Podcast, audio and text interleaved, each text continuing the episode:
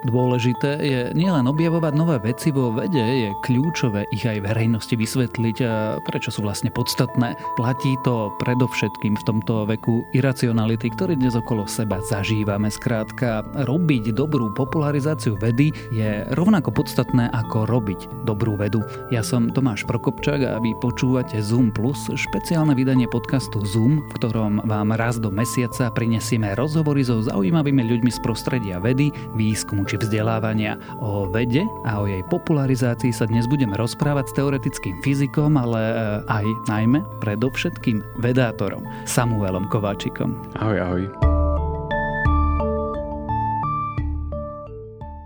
Samo, prečo to robíš? Ja som sa pohoršil niekedy počas doktorandského štúdia, že prečo sa tak malo popularizuje na Slovensku fyzika, lebo bolo, že boli pod lampou, Mojžiš Černý, a potom boli ostatné veci, že tak viac menej náhodne niekde roztrúsené. Človek, keď vyhľadával, vypočul si nejakú reláciu, prešiel si v novinách. Ale mal som pocit, že mi to proste chýba. A potom si povedal, že jak sa ja môžem stiažovať, ja by som to mohol robiť, tak som normálne proste s takýmto mindsetom do toho išiel, že je to niečo, čo považujem za dôležité, čo v podstate ja som aj konzumentom popularizácie vedy a povedal som si, že idem to robiť ideálne po slovensky, však po anglicky toho kontentu si človek nájde habaďúr, ale po slovensky mi chýbalo niečo a hlavne také veci, ktoré nelimitujú sa na nové veci, že nemusí to byť, že teraz veci zistili tento týždeň niečo nové, že mať nejakú platformu, kde ma zaujíma niečo, čo je 40 rokov staré, len som o tom nevedel a môžem o tom ľuďom povedať ďalej.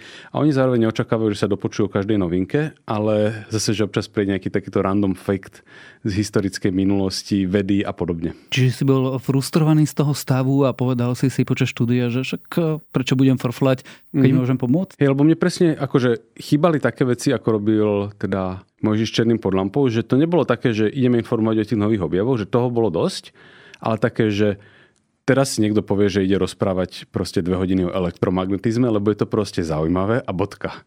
A Našťastie, keď si to človek robí po svojom, tak nie je odkazaný na to, že musí mať nejaké aktivizačné momenty alebo aktivačné, ako je to správne. Tie momenty, ktoré Tie ťa momenty, nakopnú? kedy, hej, že teraz sa ľudia chvíľku rozprávajú o tom, lebo je to nový objav a tak ďalej, že postupne si vytvoriť nejaké publikum, ktoré je proste zvyknuté, že dostane nejakú správu, ktorá nenutne musí byť nová, ale dúfam aspoň, že je zaujímavá. Som rád, že si to upresnil, lebo som si tak v hlave prechádzal, že keď ty si študoval, tak ja som mm-hmm. popularizoval vedu a teda asi to potom nie je úplne dobrá vizitka. A... Ale ty si mal presne tú nevieru, že si bol platený z novín, ktoré chcú, aby si písal veci, ktoré sú že aktuálne. A veľa. Áno, hej, a že to je, si všímam napríklad, že keď počúvam, a už aj u vás sa to teraz deje oveľa častejšie, že keď máte napríklad podcasty Dobrého rána, že sa nenutne venujete novým témam, že toto je, toto je téma, ktorá bola dlho prehliadaná a konečne sme vytvorili priestor. A takéto veci mňa strašne zaujímajú, že nie všetky témy musia byť nutne aktuálne. Človek si zrazu uvedomí, že ja neviem, úplne trestnem teraz, ale že ochotnícke divadla zohrávajú zaujímavú úlohu v tejto krajine a my im teraz vytvoríme priestor a aspoň raz za pár rokov o nich porozprávam.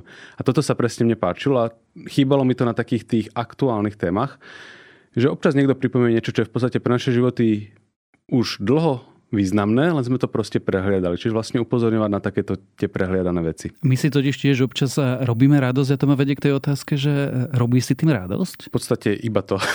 Aj keď niekoho oslovujem, že či by pre nás niečo nenapísal alebo podobne, a oni sa pýtajú, že o čo má, že mi to úplne jedno, že hoci čo ťa zaujíma, že to je v podstate jediné kritérium a u mňa je to také, že dobre, dajme tomu, že jeden z desiatich príspevkov, ktorý od nás vyjde, je taký, že toto som mal potrebu, že o tomto by sa teraz malo niečo, lebo bola Nobelová cena a tak ďalej. Drvá väčšina je taká, že proste čítam knihy knižky, pozerám si rôzne dokumenty, veľa vecí mám, že akože reálne zo svojej vedeckej praxe, že toto ma zaujalo a idem o tom porozprávať, ale akože posúvať ďalej to nadšenie. Nebyť toho takto pravdepodobne nerobím, ale na druhú stranu, že vďaka tomuto to robím tak rád, že zavesím zadarmo príspevok na Facebook a nepotrebujem, že aby som za to dostal zaplatené, lebo ma to v podstate potešilo, že som mal takú zámienku sa tomu povenovať trošku. Máš ale veci, ktorým sa venuješ e, radšej a potom veci, ktorým sa napríklad úplne vedome vyhýbaš, že o tomto nerozprávam, nepíšem, nenahrávam, lebo ma to nezaujíma, alebo teda som rezignoval na to, že tomu vôbec nerozumiem. Takých vecí by bolo, na ktoré som to akože polorezignoval, ale Skôr to je tak, že keď niečomu nerozumiem, tak sa snažím doučiť. Uh, nenapadla by mi asi téma, ktoré že sa uh, systémovo vyhýbam. Skôr je to také, že... Paladiová katalytická reakcia. Uh, keby som našiel dôvod, prečo ma to zajalo, tak akože nech sa páči. Ale že boli témy, pri ktorých som sa pozastavil. Napríklad, že bolo niečo, čo sa týkalo, že homosexuality, dajme tomu. A potom si povedal, že idem o tomto rozprávať. Či sa niekto nenaštve, že my sme ťa začali sledovať kvôli vesmíru a ty, ty nám ideš teraz porozprávať o novom výskume v tejto oblasti alebo o niečom, o nejakých konfirmačných bajoch a podobne.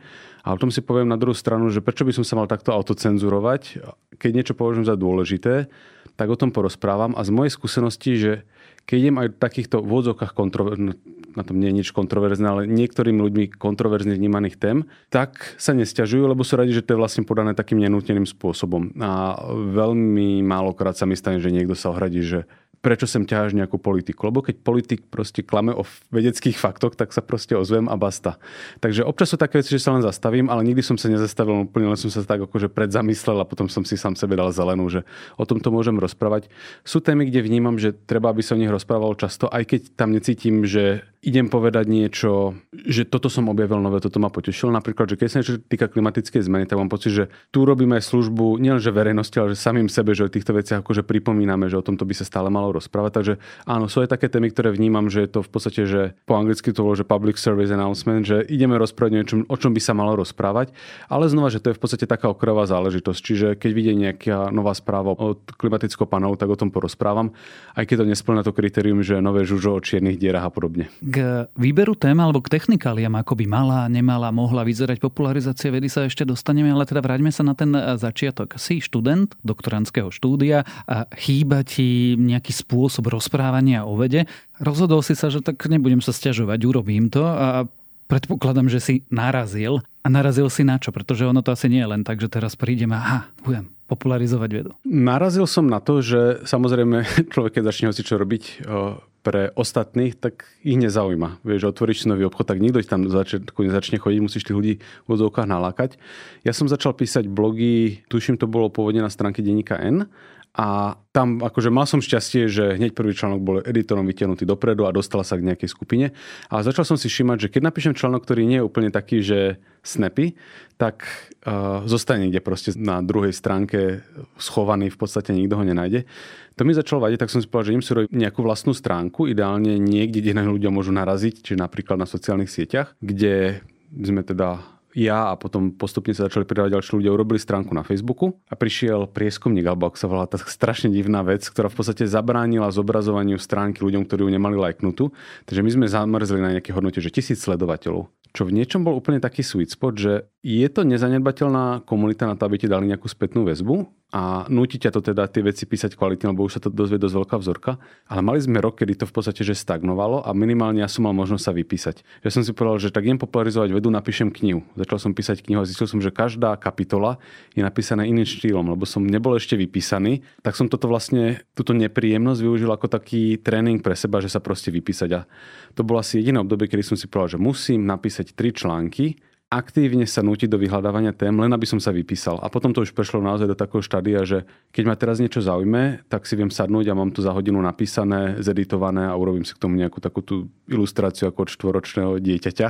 A nebyť tohto obdobia, tak by mohol nastať ten problém, že napríklad narastlo skôr, ako sa človek vypíše, ako sa trošku utrasie. Takže vlastne som vďačný aj za to, že mali sme takéto poleno hodené pod, pod nohy, lebo nás to trošku spomalilo v takej tej fáze, kedy sme možno ešte neboli úplne pripravení. Opisuješ teda celkom drsný režim, boli tam momenty, keď si si hovoril, že fakt, že to nechcem robiť, nenávidím to, prečo som sa do tohto pustil. Ja som v tomto taký proste uh, extrémne, nechcem povedať, že tvrdohlavý, lebo to je tak negatívne vnímané, ale že ja keď niečo začnem robiť, tak to robím dlho. Uh, a že to možno niekedy problematické traumatické, že s tým neviem prestať a tuto som sa proste dostal do toho režimu, že to považujem za niečo, čo robím daný deň a ani to nejako emocionálne nehodnotím, že dobré alebo zle. Napríklad, že koľko to už je, že 4 roky dozadu som si povedal, že idem každý deň nahrať vedastorku na Instagram. Hlavne, aby som sa akože aj tak naučil trošku, že rozprávať plynule, že ja som bol vtedy že pomerne hamblivý človek. Som povedal, že musím sa to, do tohto tiež dotlačiť a chvíľku to budem robiť, uvidím, ako to dopadne. Počkaj, ako, ako prednášaš študentom, keď si eh, pomerne... Vtedy, vtedy som bol na výskumnom inštitúte v Dubline, kde som si robil, proste som sedel Ešte v kancli. A vtedy som neučil, hej, hej. Takže to bolo také, že mal som pocit, že by sa mi zišlo trošku viacej rozprávať, naučiť sa bez nejakej väčšej prípravy sformulovať myšlienku, ale nutil som sa do toho začiatku. A teraz sa mi občas stane, že už to robím každý deň a niekedy zistím, že pol jednej a nestíham a musím to urobiť akože pod časovým tlakom, ale tiež to beriem tak, že keď som sa do tohto rozhýbal, tak nepreruším to teraz po 4 rokoch len kvôli tomu, že sa mi nechce, že už je to proste nejaký e, rozhýbaný, jak sa volá taký ten ropný tanker a pomaly sa s tým manévruje hociakým spôsobom. Hej, a brzdí 20 kilometrov. Druhá, ako keby, ono to nie je ani rýpavá otázka, ale tak akože diabolov advokát. Že, no dobre, ale nerobíš väčšinu času vlastne online marketing, lebo to je niečo, s čím človek zápasí, čo zažíva, že strávi hodinu, dve denne na tých sociálnych sieťach a zrazu zistí, že vlastne robí PR. No, u mňa je to tak, že v skutočnosti ja druhú väčšinu času robím vedu a potom je to už len také, že ísť niekde, dostať tú vedu medzi ľudí, že to je v skutočnosti mne, že zlomok času. Ja mám pocit, že na Instagrame môžem byť nie, že 10 minút, dajme tomu, a na Facebooku možno ani to nie, lebo ten akože už všelikam sa pobral. Takže ja sa snažím aj sám seba odbremeniť od tých sociálnych sietí a zároveň cítim presne ten problém, že pozornosť ľudí sa skracuje, taký ten attention span, že s tým bojujem, ako dostať ten obsah, ktorý si vyžaduje nejakú minimálne viac času ako proste 40 sekúnd na to, aby si ho vstrebal, ako dostať ľuďom a zároveň ich neodplačiť. Lebo jasné, že môžeš začať tým, že idem písať teraz 10 stranové analytické texty, ktoré si nikto neprečíta. Preto vlastne v rámci Vedatora sa snažíme robiť, že šeličo, že mať dlhšie podcasty, mať dlhšie články, ale mať aj v podstate krátke videá, ktoré človeku povedia, že táto téma existuje tu sú dva zaujímavé body a keď chcete, tak potom si o tom môžete prečítať viacej. Čiže je to marketing v takomto slova zmysle, že je to myšlienka, ktorú chceš dostať medzi ľudí. Ale nie je to marketing v tom zmysle, že idem teraz rozmýšľať o tom, ako ľudí presvedčiť, aby proste poslali peniaze na Patreon alebo čo, že to je v podstate úplne, že snažím sa, aby som na tieto veci nemusel myslieť a mám len priestor vytvorený na to, že aby som sa mohol venovať tomu, čo ma baví, čo ma fascinuje, čiže poznávaniu sveta okolo nás a keďže toto považujem za niečo, čo poprvé, že je iným ľuďom užitočné a zároveň chcem, aby oni vnímali, že to je užitočné, keď to nerobia oni, ale robí to za nich niekto ďalší, takže aby túto hodnotu vnímali. Pýtam sa preto, že ono to síce akože so samotnou popularizáciou vedy e, súvisí len okrajovo, ale keď e, vlastne opisuje, že potrebuješ na to kanály, ktoré sú mimo niečo, čo nazveme tradičnými médiami, tak vlastne si odkazaný na to, či Mark Zuckerberg náhodou znovu nepotočí nejaký gombík. Akože preto vlastne po tom, čo začal vznikať nejaké publikum na Facebooku, sme si povedali, že ideme si urobiť vlastnú stránku a keď u nás vznikne nový článok, rovné hore link na našu stránku, na ktorej napríklad, že nie sú žiadne reklamy, nič absolútne nejak monetizované. Jediné, čo chcem, aby ľudia, ktorí nechcú chodiť na sociálne siete a chceli odoberať obsah Vedatora, tak to mali bez problémov. A zároveň presne, že keď Mark si povie, že zo Slovenska spraví testovaciu krajinu, tak nás to úplne, nám to nezlomí ves a už aj teraz to funguje strašne hlúpo, že napíšem článok, ktorý by si ľudia radi prečítali, ale ak nezaplatím, tak sa to nezobrazí všetkým. Akože... Ani v tých uzavretých skupinách dokonca. Ani v tých, no. Čiže vnímam úplne, že tie sociálne siete ako problematické. Stále, že sú ľudia, ktorí bez tých sociálnych sietí by sa o Veratorovi zase nikdy nedozvedeli. Takže nechcem to len čisto haniť, vnímam aj tie pozitíva, ale snažím sa vytvoriť maximálny možný priestor na to, aby som ich nemusel používať, aby ich ľudia, ktorí chcú sledovať Veratora, nemuseli používať. Zažívaš hejt? Veľmi málo. V podstate, že 3% z toho, z tých 3% je väčšina, že nie že hejt, ale že kritika, ale rozumná. Že niekto povie, že toto si moc zjednodušil, alebo že toto je nezrozumiteľné, tu je chyba štilistiky a že toto sa snažím zobrať si k srdcu. 1% je, že ventil. Čo si zase sa snažím z toho neuraziť a povedať si, že človek má nejaké ťaže v živote, tak na niekoho to potreboval proste vychrliť, tak akože nech sa páči, sa mňa to veľa nespraví. Takže keď sa niekto takto chce potešiť, tak, tak to v podstate beriem, ale vnímam to, že ak sa spoločnosť polarizuje a snažím sa pochopiť vlastne, že kde mentálne vznikajú nejaké priepaste medzi nami a kde by sa dali v podstate princípe ľahko premostiť niečím. Čiže toto je zase akože veľa rozmýšľam o aj téme hejtu, téme polarizácia a podobne. A tam, kde vidím priestor, že k tomu viem niečo povedať, nejaké kritické myslenie, schopnosť, ako spoznávať svet, tak tam sa snažím presne, že cieľene otvárať také tie témy o rôznych biasoch a podobne, ktoré nám zrazu môžu povedať, že aha, možno mám skreslený pohľad na túto tému.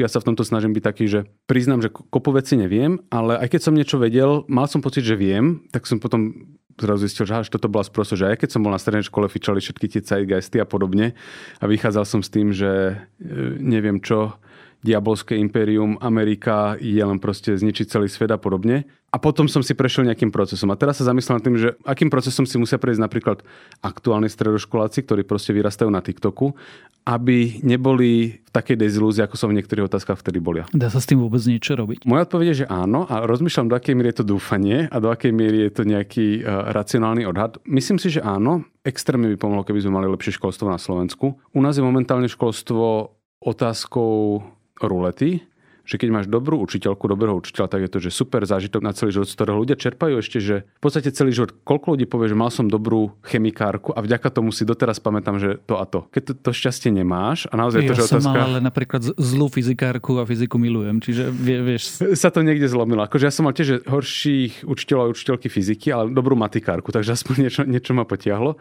Keby sme mali naozaj, že 90% dobrých pedagógov na stredných školách, tak by sa oveľa ľahšie táto téma otvárala, že ako vlastne mať normálne kritické myslenie. A sú rôzne štatistiky, že v podstate ľudia maturujú technicky vzaté gramotní, ale čo sa týka nejakého analytického čítania pologramotní. V podstate, že nedokážu sa už ani prekúsť nejakým náročnejším textom. Akurát som mal o tom príspevok asi 2-3 týždne dozadu, že všetci sa stiažujú, že prečo na škole neučili podávať daňové priznanie. Poprvé, akože ruku na srdce, kto by ich počúval, keby mi na strednej škole začali rozprávať o daňovom priznaní. Akože na to by sme ako všetci hodili bobek. A po že to, čo by na škola mal naučiť, že keď už si otvorím tie inštrukcie, ktoré pre väčšinu ľudí nie sú veľmi zložité, tak sa cez to prehrísť.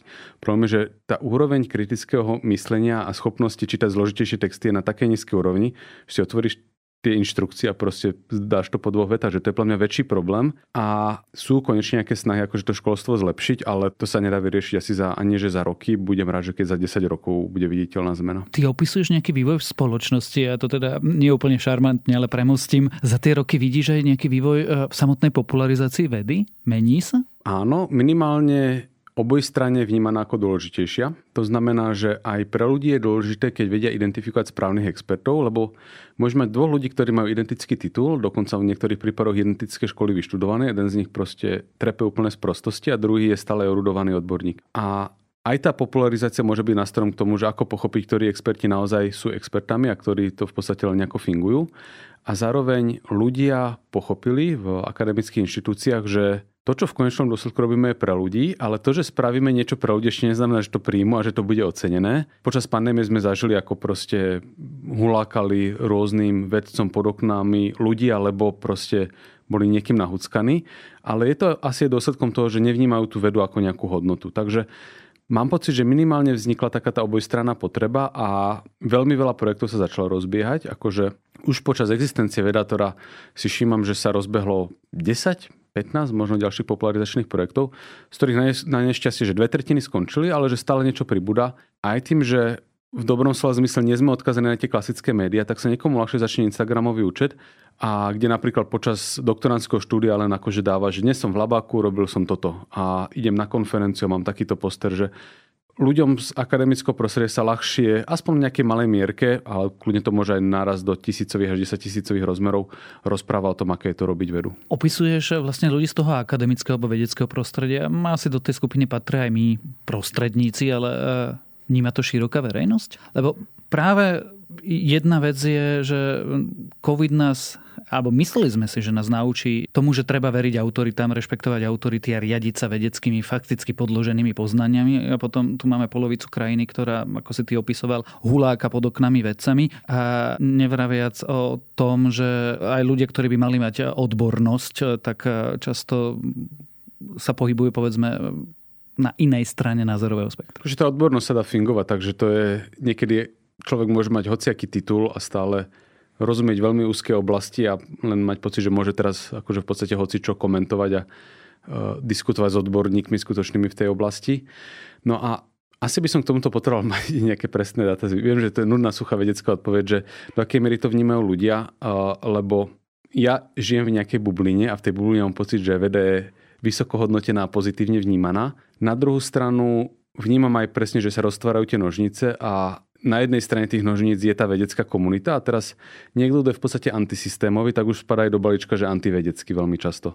Lebo zase vedci v podstate nie sú antisystémoví a keď máš dve strany mince, tak logicky budú akorát na tej druhej. Takže u niektorých sme to vodzovka, že zlízli spolu so systémom a, a tak no. Ja na to rád eh, hovorím, že ľudia vlastne očakávajú jednoduché odpovede na zložité otázky a veda prináša zložité odpovede aj na tie najjednoduchšie z nich. Ako vyzerá dobrá popularizácia vedy? Uvedomujem si, že to je trochu ťažká a Veľmi trochu ťažká. viac zákerná otázka. Ja za seba, keď mám len niekomu dať nejaký návod, tak hovorím, že aby daný človek rozprával, písal, robil videá, podcasty o tom, čo ho zaujíma. Že to je proste z toho strašne cítiť. Ťažko sa to robí, keď to človeka proste nefascinuje a keby to mal robiť na silu, že je mi jasné, že keby som ja teraz začal písať o futbale, tak je to z toho cítiť, že nemám také nadšenie ako niekto, kto tým futbalom žije.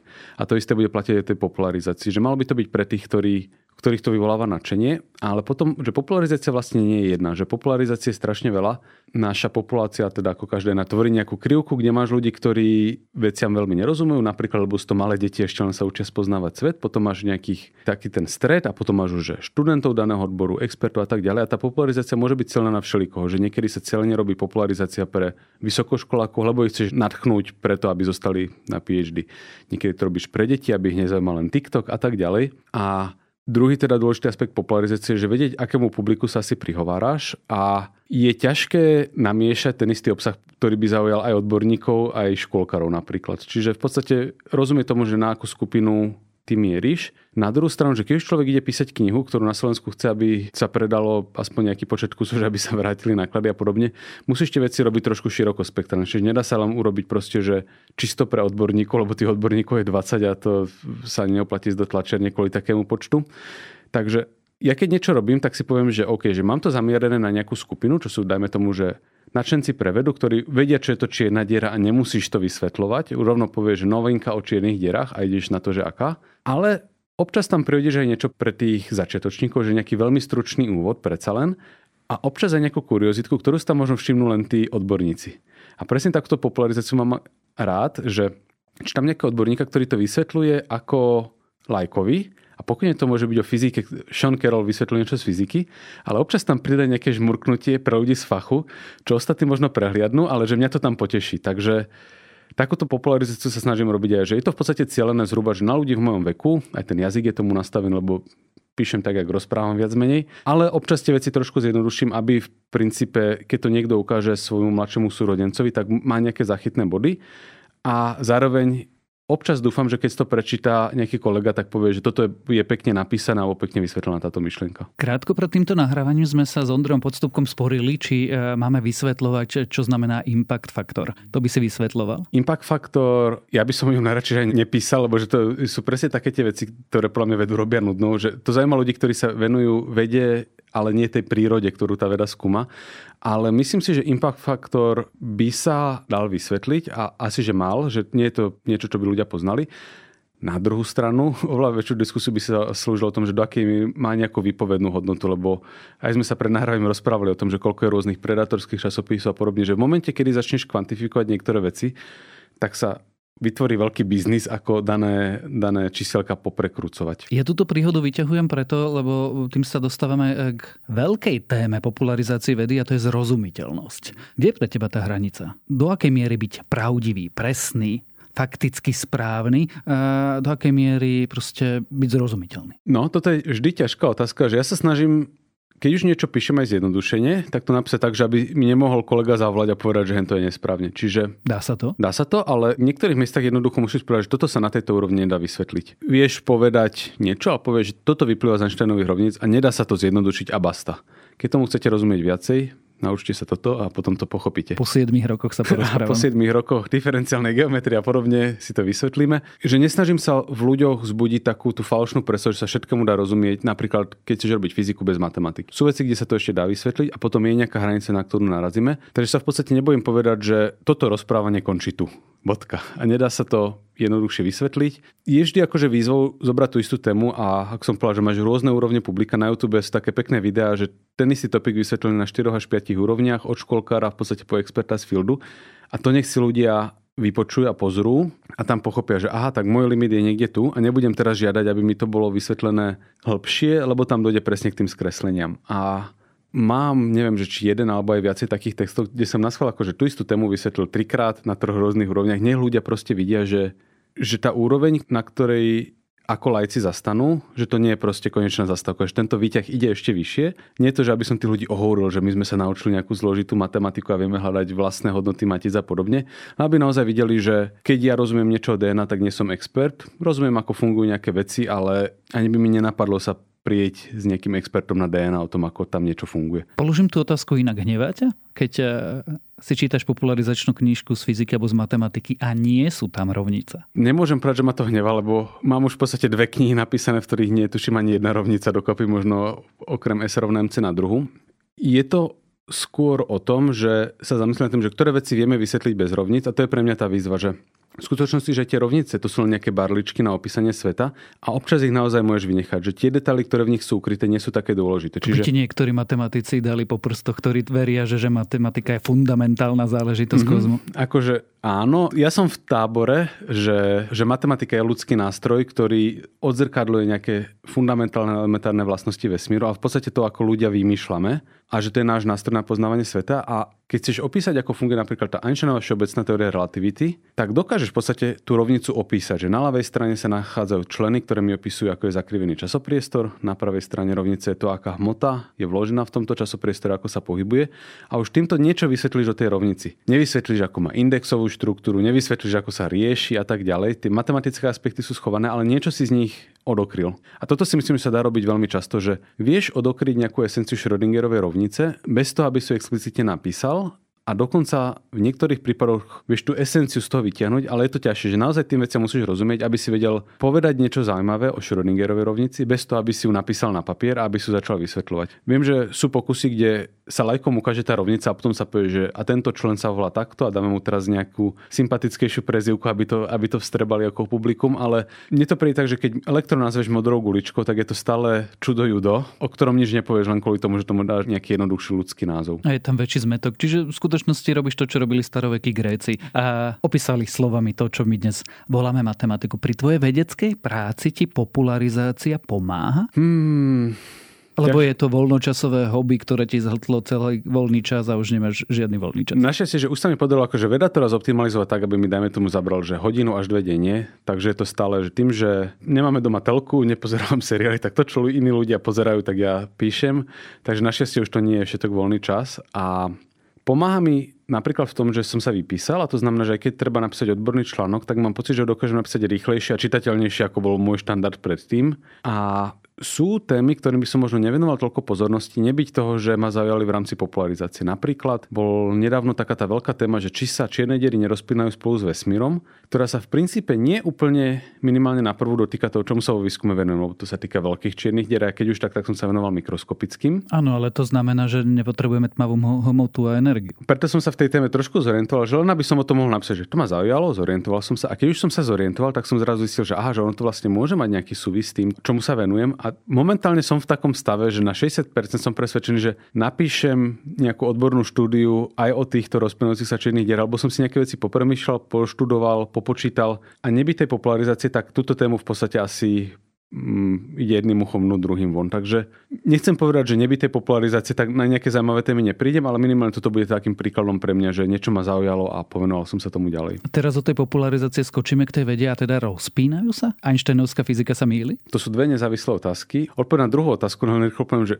je široko spektrálny súhlas v komunite, že Einsteinové rovnice nie sú konečné konečná odpoveď, že je to, že najlepšie, čo zatiaľ máme a obrovská časť komunity hľadá, ako ich spresniť, ako ich zlepšiť, ako ich niečím nahradiť. Takže na to, že o 100 rokov budeme mať iné rovnice pre gravitáciu, by som si stavil dosť veľa peňazí, aj keď neviem, či by som potom po 100 rokoch mi mohol ešte niekto živému vyplatiť. A tá druhá otázka sa týka rozpínajúcich sa čiernych dier, kde som momentálne veľmi presvedčený, že sa nerozpínajú tak, ako je opísané v danom článku. A on už si zniesol kritiku z rôznych častí, napríklad aj z astrofyzikálnej komunity, ktoré hovorili, že majú veľa zjednodušujúcich predpokladov. Ja som sa zameral teraz na to, že oni tie veci dávajú zmysel, že od istého bodu zhruba 300 miliónov rokov po veľkom tresku, kedy vznikali prvé zárodky galaxy. Čo tiež nemusí byť pravda, ako naznačuje Čo James tiež hej, môže byť, že toto sa bude ešte nejako posúvať, ale že keď zoberieš toto ako štartovnú pozíciu, tak tie rozplňujúce sa čierne diery dávajú zmysel. Keď sa pozrieš, čo sa dialo predtým, tak to začne byť strašne zložité. Napríklad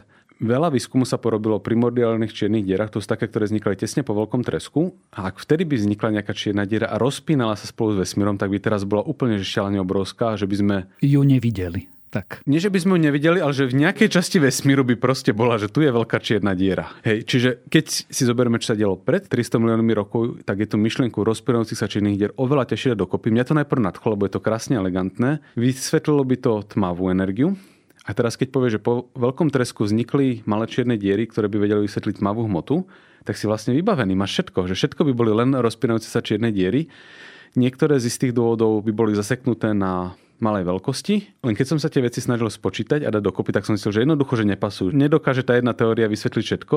Až som sa v podstate presvedčil, že jednoducho nekonzistentná a o tom by som možno napísal taký ten akože odborný článok, že iný uhol pohľadu na to, prečo táto teória nefunguje. A tým sa dostávame k tvojej práci. E, to je čo? Povedal si spočítať. Čiže čo robíš teda naozaj ako vedec? Ja sa venujem tak obširne, keď to zoberiem, otázke, že či sa priestor z niečoho skladá, či má nejakú štruktúru. Typicky hovorím, že kvantovú, to znamená, že sa skladá napríklad z nejakých malých buniek, z nejakých malých elementov. Máme náznaky, že by sa mohol. Tie náznaky, hovorím, keby sme to teraz niekde zistili, ale oni v podstate takmer od Einsteinových čias. Akože veľmi rýchlo sa prišlo na to, že priestor by mal mať nejakú, nejakú prirodzenú škálu, pod ktorou vec nevieme od seba odlišiť. Tá škála je veľmi malá, 10 na minus 35 metra, tzv. planková škála, čo je tak malé, že ani v CERNE si to nevšimnú. Že CERN je tak na pol ceste medzi tým, čo vidím pod lupou a tým, čo by som potreboval na kvantovú gravitáciu. Takže dlho som ja dokonca v tomto fielde bol tak, že ideme to skúmať matematicky, že moja diplomka a dizertačka boli vlastne o tom, že či matematicky tieto veci sú konzistentné v rámci nejakého opisu, ktorý vymyslel môj školiteľ a zistili sme, že áno. Dlho som to ale bral ako takú matematickú vec, až som pred pár rokmi sa dozvedel, že existujú vysokoenergetické žiarenia, ktoré prichádzajú z vesmíru, ktoré môžu niesť nejaké náznaky presne takéto kvantovej štruktúry priestoru. S tým, že bolo to také na hranici, že či vôbec áno, nie, či sú dosilné tie záblesky. A minulý október prišiel záblesk, o ktorom sa hovorí, že No podľa toho, do akej štatistiky pozrieš, niekde hovorí, že raz za 300 rokov, niekde, že raz za 10 tisíc rokov, tak bol tak silný, že naozaj prekonal limity klasickej fyziky, že tie rozplynujúce sa čierne diery je kuriozita, ale že túto naozaj klasická fyzika nemá vysvetlenie, ako k nám mohlo cez prázdny priestor, teda takmer prázdny priestor, prísť tak vysokoenergetické žiarenie, ako došlo. To je v skutočnosti, že jedna z takých síce čerstvých, ale najväčší otázok vo fyzike, že ako sme mohli zachytiť žiarenie, ktoré má 18 teraelektronvoltov, keď je známa hranica, že cez neviem koľko teraelektronvoltov nemôže svetlo prejsť viacej ako nejakú vzdialenosť. A toto prišlo 1,2-2 miliardy svetelných rokov vzdialené od nás. Prekročilo všetky limity, ktoré sme považovali za možné a na archíve strašne veľa článkov prišlo s tým, že niekto hovorí, že je to kvantová štruktúra priestoru, čo to umožnila Niekto hovorí, že sú to hypotetické častice ako axióny, sterilné neutrína a tak ďalej. Je to ukážka toho, že úplná klasika. Prišli sme s nevysvetliteľným výsledkom a teraz teoretici si napluli do dlaní, mm-hmm. pošúchali a pustili sa do práce, že ako by sa to dalo vysvetliť. No a ty si teoretik, takže hypotéza tvoja je, že? No, toto presne nahralo mne do karát, lebo ja sa venujem kvantovej štruktúre priestoru už roky a to je Možno som v tomto trošku biased, ale že najpriamočerejšie vysvetlenie toho, že sa to pozorovalo. A sú momentálne naplánované nejaké teleskopy, ktoré by toto v podstate vedeli pomerne presne namerať a určiť. Z toho, že ten efekt má, viem, že také nie je úplne lakavé meno, že e, váková disperzia. Disperzia v podstate znamená, že rôzne vlnové dĺžky idú rôzne rýchlo daným materiálom. Čiže keď vojde svetlo do skla, tak sa rozdelí na jednotlivé vlnové dĺžky, lebo každá ide trošku inou rýchlosťou. To, čo sa tvrdí, je, že ak má priestor nejakú kvantovú štruktúru, tak pravdepodobne existuje váková disperzia. To znamená, že nie každé svetlo ide rýchlosťou svetla napríklad, že veľmi veľké vlnové dĺžky idú rýchlosťou svetla a čím máš kratšiu vlnovú dĺžku, tým je pomalšie. To znamená, že keď ti rachne nejaká, nejaká supernova alebo hypernova na opačnom konci vesmíru, letí k nám 10 miliard rokov, tak to svetlo dojde v že sedimentované. Niektoré vlnové dĺžky skôr ako iné. A tie gamma záblesky sa pozorujú dlho, ale zatiaľ nie až s takou presnosťou, aby sme vedeli časovo odlišiť tieto, tieto nuancy. A sú nachystané teraz teleskopy, ktoré by to mali pozorovať tak aká je situácia vo svete, tak sa samozrejme mnohé teleskopy posúvajú časovo, akože web sa konečne dostal hore, ale iní čakajú. Ale myslím si, že v horizonte 10 rokov by sme v tomto mohli mať pomerne presvedčivú otázku, že sa niečo deje, čo presne ukazuje, že nie, nie, že Einstein sa milil, ale že máme silnú indiciu, ako vykročiť od neho ďalej. Čiže budeme vedieť, kam sa pozerať a ktorým smerom sa vyberať pri tom hľadaní novej fyziky. Tak, takže to podozrenie, že existuje nejaká forma kvantovej gravitácie, to znova, že týmto v podstate už aj Einstein v podstate zabil svoju kariéru, že v takýchto močiaroch sa začal brodiť. Ale dlho nám chýbal nejaký kontakt s experimentom alebo pozorovaniami a toto by konečne nám mohlo pomôcť sa trošku nasmerovať. Tak napokon potom uvidíme. Počúvali ste Zoom Plus, špeciálne vydanie podcastu Zoom. Mojím hostom bol fyzik a vedator Samuel Kováčik. Ja som Tomáš Prokopčak a pri ďalšom z tejto série rozhovorov sa počujeme o mesiac. Podcast Zoom však naďalej vo svojej klasickej podobe s novinkami z vedy vychádza každý týždeň vždy v stredu.